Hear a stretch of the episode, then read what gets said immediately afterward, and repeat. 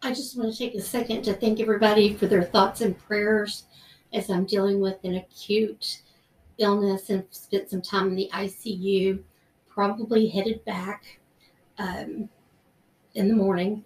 And um, I just want to thank everybody for uh, their patience while we rebroadcast a couple episodes. But we will be back with you next week with listener stories.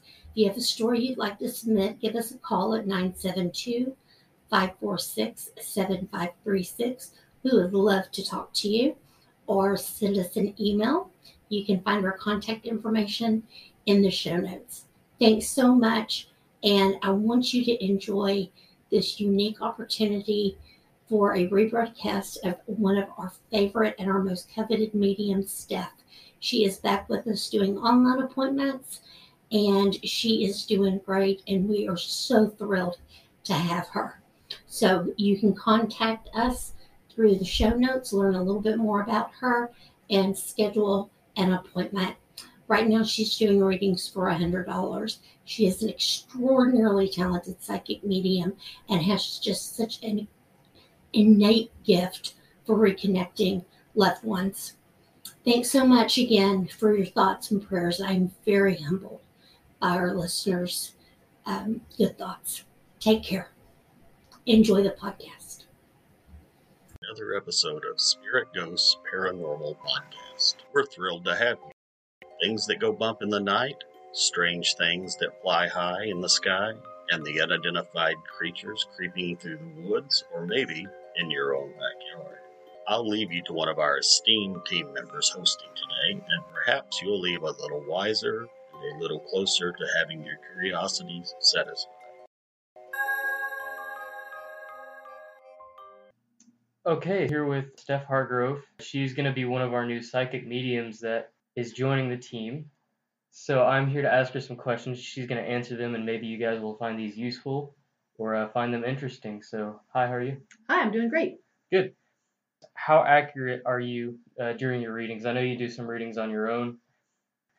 So, I've been doing readings um, for at least 15 years now as an adult, and I actually have a really high accuracy rate.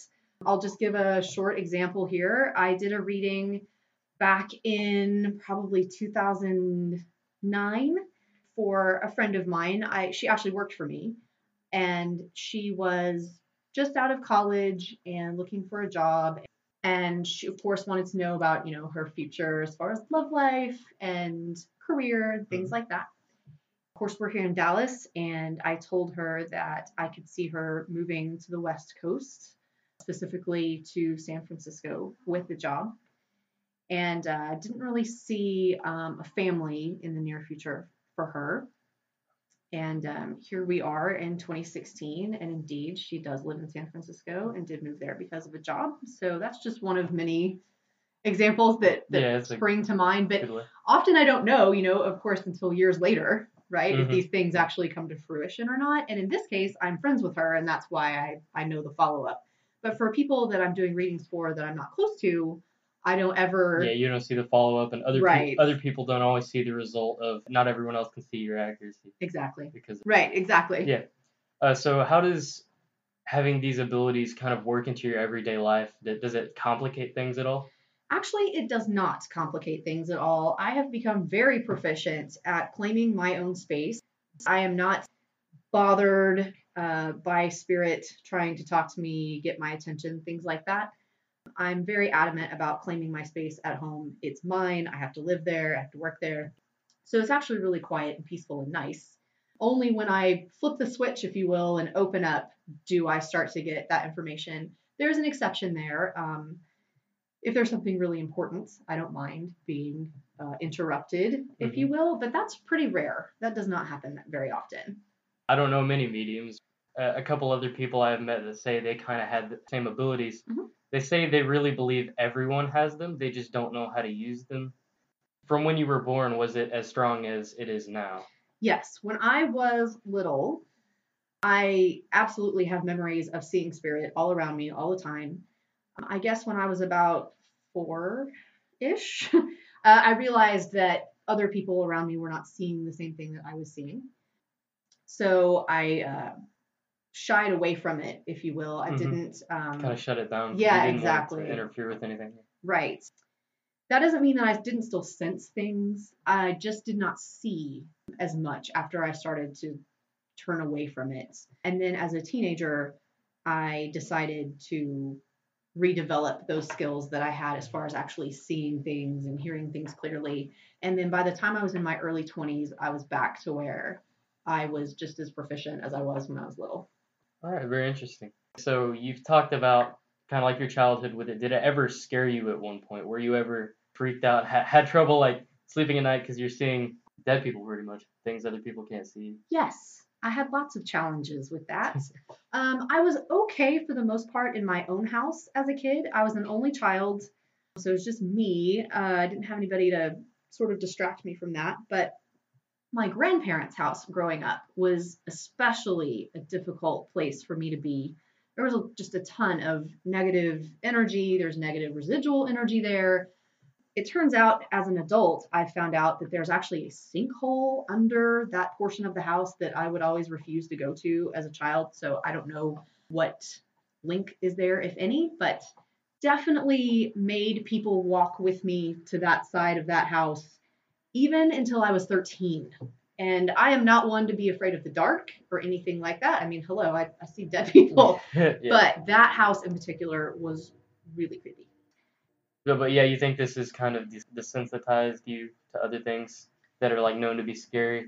Oh, definitely. Absolutely. Um, like you've seen it all. so exactly. I've seen it all as far as, you know, when you see dead people and of course they if you ask, you know, how do you die and how did you die and they present with the, the injuries or things like that. yeah, it's Yes, all real. now. Exactly. Do you have any tips you would give somebody who would be trying to develop their psychic abilities? Yeah, I get that all the time, actually. Oh, really? Um, and you mentioned earlier something that I'd like to touch on, and that is I firmly believe everybody has this ability. It's it's just like playing a piano. Everyone can, at the bare minimum, learn to bang out a tune. Yeah. Just some people have a natural talent, and it's just easier for them. I feel the exact same way about psychic and medium abilities. Tips for developing your uh, abilities. There's a ton of information on, online. Unfortunately, we're talking about the internet, so a Yeah, lot of that information is good information. But if you're paying attention, quite honestly, and you just follow your gut, believe it or not, you'll probably land where you need to and read the information that you were looking for. I know that sounds a little crazy, but I do know some people that's actually worked for. There are many books that you can read on the subject. Same thing, just kind of follow your gut, which one feels right. You can also take classes. I I will be teaching a class as far as developing your psychic abilities. I'm sure there's others out there as well. Mhm. But that is a great way, um, basically, to jumpstart. If you have a live person to talk to and ask questions, it really uh, moves that process along much quicker. Yeah, definitely. Everyone has the ability to roll their tongue or whatever. It's always a question you ask someone like, "Oh, can you roll your tongue?" And some people can, some people can't. Mhm. Their brain hasn't connected with that muscle. They don't know how to do Right. that yet. But, Exactly. You know, everyone has the ability. Yeah, Definitely. makes a lot of sense. Mhm. So, have you ever been in? Just throw an example out here. Have you ever been in a public place and you've you've made a connection with someone on the other side that is connected to someone that you see in public? If, if that makes sense. It does. Um, let me think here for a minute, because I I definitely, like I mentioned, I don't stay switched on all the time. The only time that would happen is if I was, let's be honest, if I was bored and just wanted to take the psychic tour to amuse myself, which happens. I mean, it's happened. It wasn't necessarily in a public place. I was actually at a, a friend of a friend's house.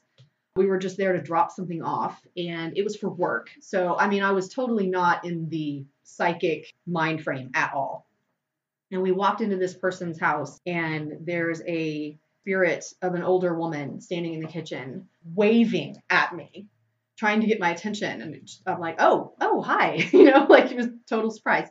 And it turned out that it was the grandmother of the woman who was living in the house, and she was trying to get a message to her granddaughter.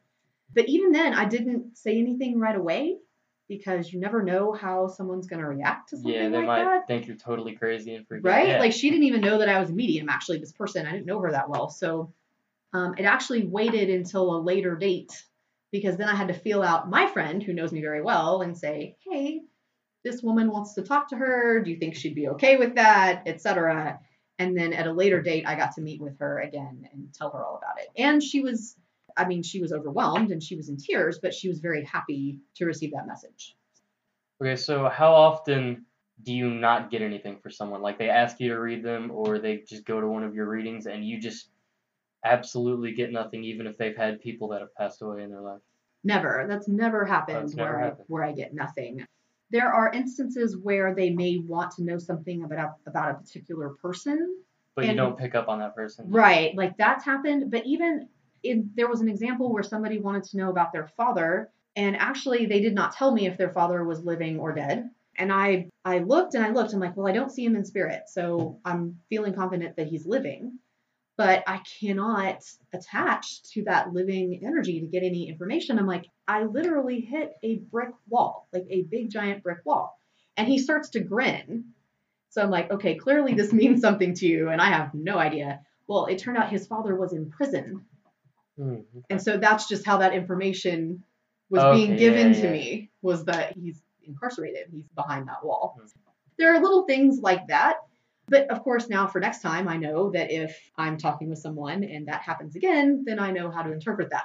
Yeah, so uh, you're saying, in, in a sense, you can connect with people that are living. Absolutely. At least their energy, I can tell you about. If somebody comes to me in a reading, I can tell them about people that live in their house with them or relatives or friends, living or dead. Well, I think that's about all the time we have. It's been great talking to you, to meet you today. Thank you so Uh, much. yeah, thank you. Appreciate it. We hope you enjoyed today's show. At Terrell Paranormal, we aim to delight and entertain our guests. Please be sure to subscribe to our podcast. We hope you'll be listening next. Be sure to visit our webpage at terrellghosts.com. That's terrellghosts.com. Remember, it's always a good day to talk to the other side.